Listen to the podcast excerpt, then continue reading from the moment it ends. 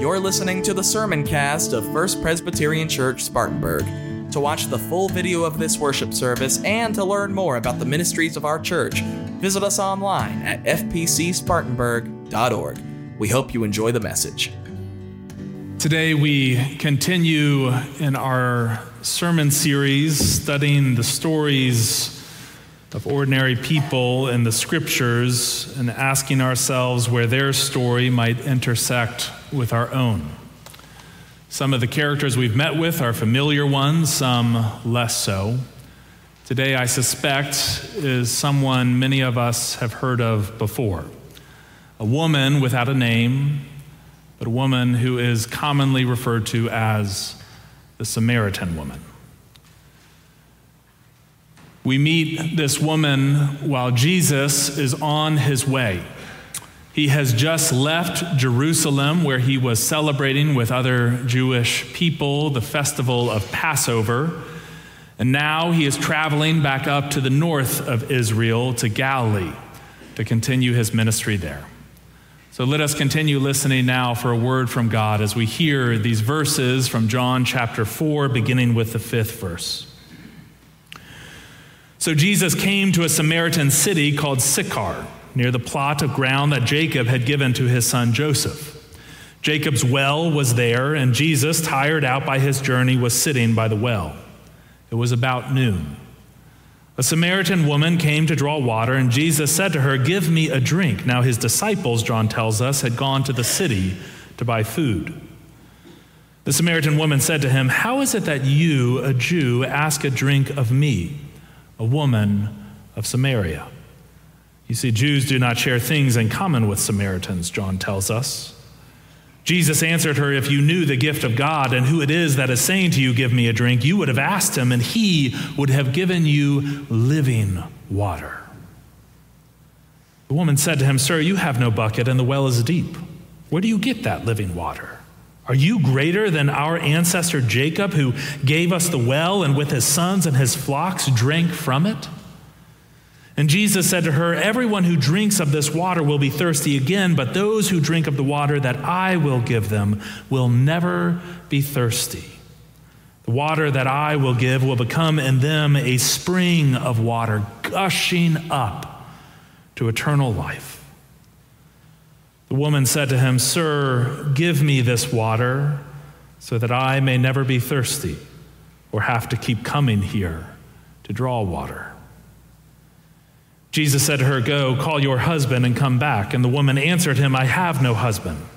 Jesus said to her, You are right in saying, I have no husband, for you have had five husbands, and the one you have now is not your husband. What you have said is true. The woman said to him, Sir, I see that you are a prophet. Now, our ancestors worshiped on this mountain, but you say that the place where people must worship is in Jerusalem. And Jesus said to her, Woman, believe me, the hour is coming when you will worship the Father neither on this mountain nor in Jerusalem. You worship what you do not know. We worship what we know for salvation is from the Jews, but the hour is coming and is now here, Jesus said, when the true worshipers will worship the Father in spirit and in truth. For the Father seeks such as these to worship him. God is spirit, and those who worship him must worship in spirit and in truth. The woman said to Jesus, I know that the Messiah is coming, who is called Christ. When he comes, he will proclaim all things to us. And Jesus said to her, I am he, the one who is speaking to you. Just then his disciples came and they were astonished that Jesus was speaking with a woman, but no one said, What do you want or why are you speaking with her? And then the woman left her water jar and went back to the city. And she said to the people, Come and see a man who told me everything that I have ever done. He cannot be the Messiah, can he? They left the city and were on their way to him. Now, many Samaritans from that city believed in Jesus because of the woman's testimony. He told me everything I have ever done. So when the Samaritans came to him, they asked him to stay with them. And he stayed there two days. And many more believed because of his word. They said to the woman, It is no longer because of what you said that we believe, for we have heard for ourselves, and we know that this is truly the Savior of the world. Friends, this too is the Word of God for the people of God. Thanks be to God. Will you join me in prayer? Let us pray.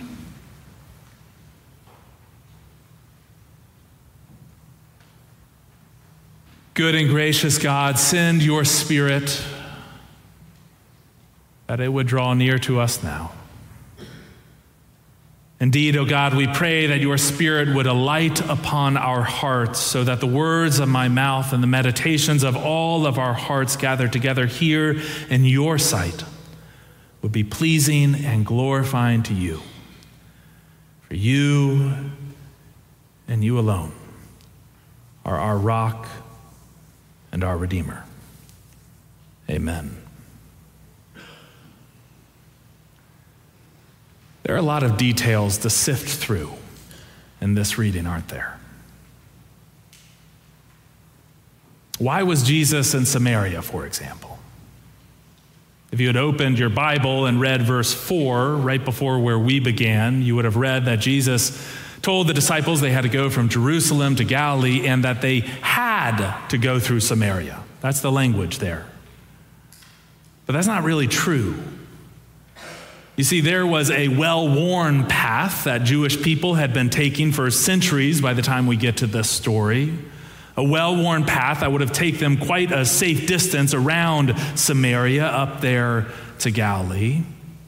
Jesus and the disciples could have just taken that path along with all the other Jewish people and avoided this encounter altogether. After all, Jewish people don't like to go to Samaria. Do you know why? Because there's Samaritans there. And Jewish people and Samaritans, well, they don't really get along.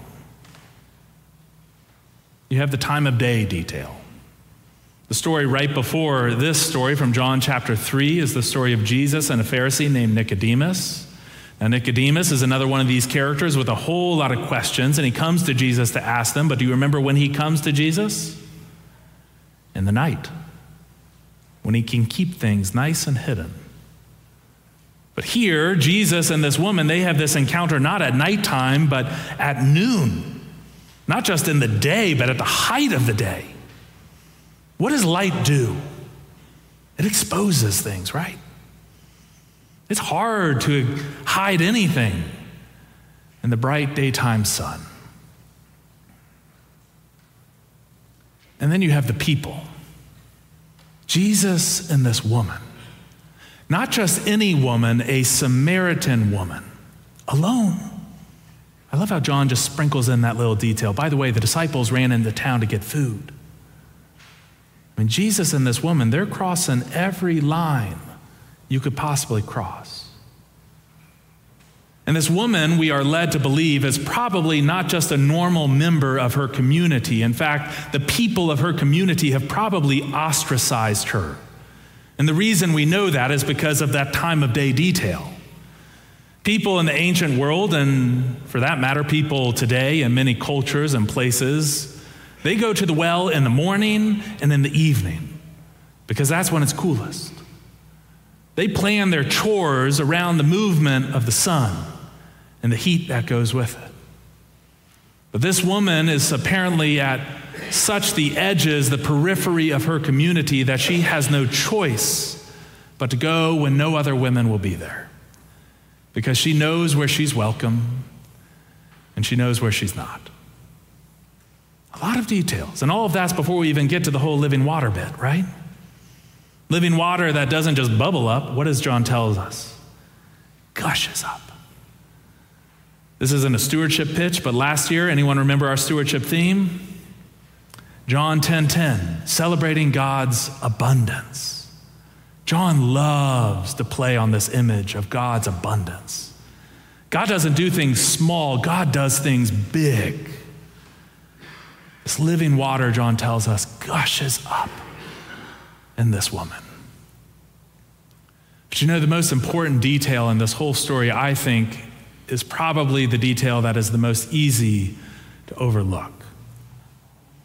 Here, this woman is with all of these questions, so curious. But not only that, let's not sell her shirt short. This is a courageous, bold person. I mean, she's asking questions of a Jewish man, but even more than that, a Jewish rabbi. And not only is she just asking questions, she's got her follow up ready before she even asks the question. She's not going to let Jesus get away with any trite answer. She's going to keep pushing. And she does. She asks all of these questions until finally she gets around to the most pressing issue. It comes almost right in the middle of our reading today. She says to Jesus, Sir, I see that you are a prophet. Our ancestors worshiped on this mountain, but you say that the place where people must worship is in Jerusalem. Now we hear this detail and we think, okay, does it really matter? Pick one. But this is the dividing issue for the Jewish and Samaritan people. This is the thing that people for centuries have staked their claims on. You see, the Jewish people and the Samaritan people, they worship the same God. They both worship Yahweh. And they all got along pretty well until the Babylonian exile, which happened maybe 600 or so years before this encounter.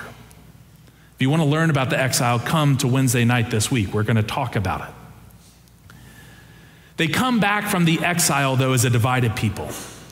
In that time when they were taken into Babylon, the Jewish people, more or less, were able to stay intact, to keep up their customs and traditions. But the Samaritan people, history tells us, intermingled a little bit too much with the Babylonians.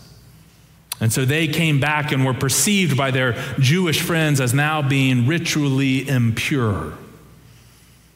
And they began to live life separately.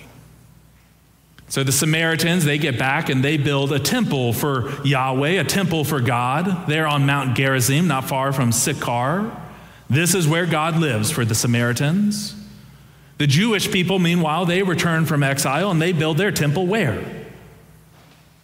Doesn't have to be a rhetorical question. Anyone? Jerusalem. Now, if God needs a house, how could God possibly live in two different places at once? That's what they're fighting over. Where do we worship God? She wants to know. But I don't think that's actually what she's really asking. I think what she's really asking is where is God? Because if you say God is over there in Jerusalem and we say God is over here near Sychar, well, which one is true? Because they can't possibly both be. And remember, too, that John is writing all of this in his gospel after Jesus' life, death, and resurrection. And by the time he's writing, this destructive event has happened in the history of Israel. The Romans have destroyed their temple in Jerusalem. So the original hearers of this story, this isn't some philosophical, theoretical question for them. They really want to know our temple is gone, so where in the world is God? And Jesus answers her. Jesus says, The day is coming when we will worship the Father neither on this mountain or in Jerusalem. He says, I am He. Now, if you get into the original language that this is written in, what you discover is that pronoun, He, isn't actually there. Not that I have any problem with He. What Jesus actually says is, I am. Can you all think of any other stories from Scripture? I don't know, involving someone named Moses and a bush that's on fire but not on fire, and a voice speaking, speaking instructions to Moses to take his people out of Egypt. And Moses asks that voice a very practical question Well, my people are going to ask me what your name is. What should I tell them? And the voice tells them, says, Tell them I am sent you. Jesus is revealing something earth shattering in this moment. He is telling this woman, God is not in your temple or in mine. God is now in Christ. God is literally in front of you. Friends, are you making the connection? Jesus is standing in front of us saying, God is literally in front of you. And I love what the woman does. This is my favorite detail of all the details in this story.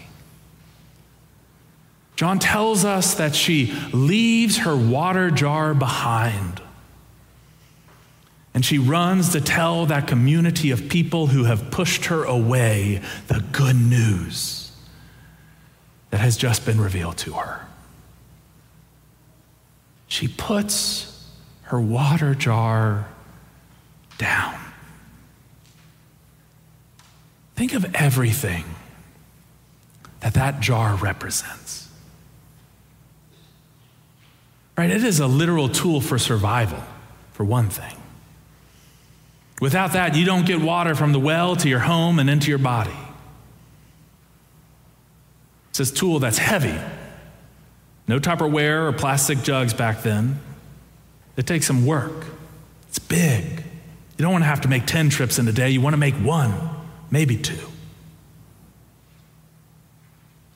I wondered myself if every time that woman didn't pick up that jar, she wasn't reminded of her past, of all the reasons that have put her there by herself in the heat of the high noon sun, that day and every day. Right? There's the detail about the five husbands, right? And the Samaritan woman has been drugged through the mud, I think, a lot over history and in Christian interpretation at times of this story. Keep in mind, there are only two reasons someone would have more than one husband in the ancient world. The first is that their spouse died, and the second is that the husband divorced the wife. didn't work the other way around, it was a one way street. And the husband could divorce the wife for anything, but before you start thinking of all the dramatic reasons that maybe it could happen, think about the number one reason in an ancient society that someone would divorce their spouse because she could not bear children. She could not bring another generation into the world for the one betrothed to her. I think every time this woman picked up that jar, she felt the weight, the weight of all the pain and all the shame and all the guilt of her past. And she sets it down. She puts it down to run back to this community that has effectively told her, We don't want you. But the news that she has just heard is too good to be kept to herself. She runs back and she tells them, Come and see. What are the words Jesus speaks to the disciples when he calls them by the Sea of Galilee?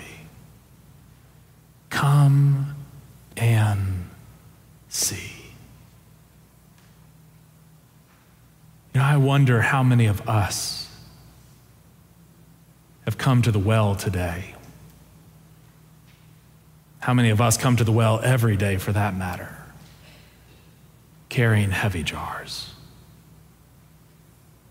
How many of us come to church parched for some good news? I think a lot of us are carrying heaviness. I wrote about some of mine in our Friday e newsletter. Just the heaviness that I have felt, and I suspect all of us to some degree or another, about the global events unfolding all around us. I mean, the pain and the anguish of our Jewish brothers and sisters in Israel and Spartanburg throughout the world. It's unimaginable. I mean, to have more or the most Jewish people killed on a single day since the Holocaust, it's 2023. Cannot imagine. Nor can I imagine the pain and anguish I wrote that all of the innocents, the millions of innocents on every side of this war, that they're going to bear and already have. Because if there's one truth we all know, it is that it is the innocents who always bear the greatest price when it comes to war. I've been thinking too about two visits that I've had an opportunity to make over the last decade to Israel. A remarkable place, a remarkable people. And in particular, I found as I was writing that newsletter blurb, my thoughts going to an organization that I was introduced to on my last visit in 2019. It's a group called the Parents Circle. There are about 600 families, it may be more now, I'm not sure. But there's one requirement to be a part of this organization you have to be a parent who has lost a loved one to this decades long war, to this decades long conflict. Doesn't matter if you're Israeli or Palestinian, the only requirement is that you each know the pain and the suffering that the violence has caused. There are two fathers in this meeting who are sharing with us about this organization. The first was named Rami. Rami is an Israeli Jewish man. He's a retired Israeli Defense Force officer. He served in the Yom Kippur War.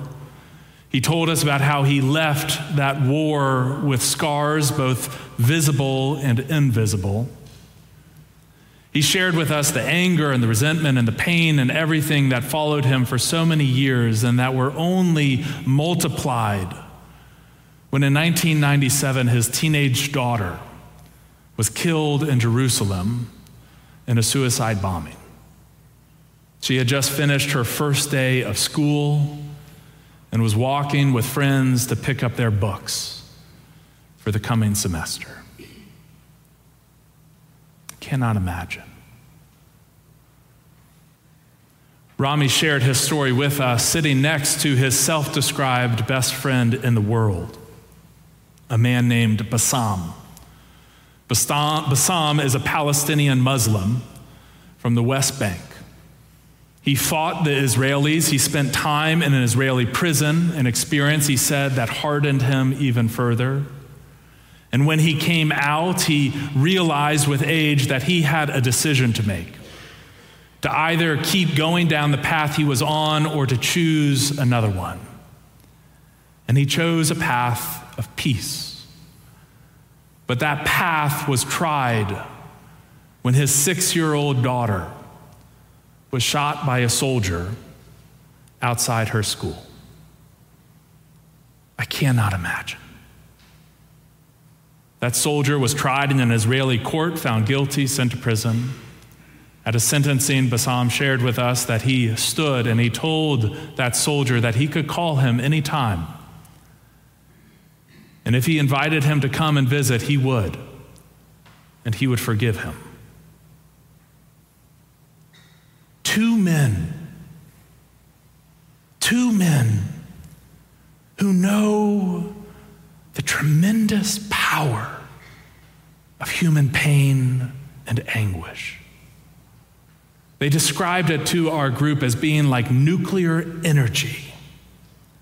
They said each of them realized that the power of their pain was so great that they could either harness it to create more pain and darkness, or they could harness it to create light. And they chose, the two of them, to become founding members of this organization that seeks to bring people together for one purpose. The purpose, they say, is to put cracks in the walls, to put cracks in the walls of society and of individual hearts by modeling what authentic love and peace between two people who have every single reason to hate one another. To model what that can look like. I can still feel the hair standing up on my arms just being in the presence of these two men. The power of their love and their story was magnetic. And it's only recently that I think I realized why that story was so powerful. Because it was being in the presence of two people who had chosen to set down those heavy jars, to set down the weight of their past, and to invite others to come and see.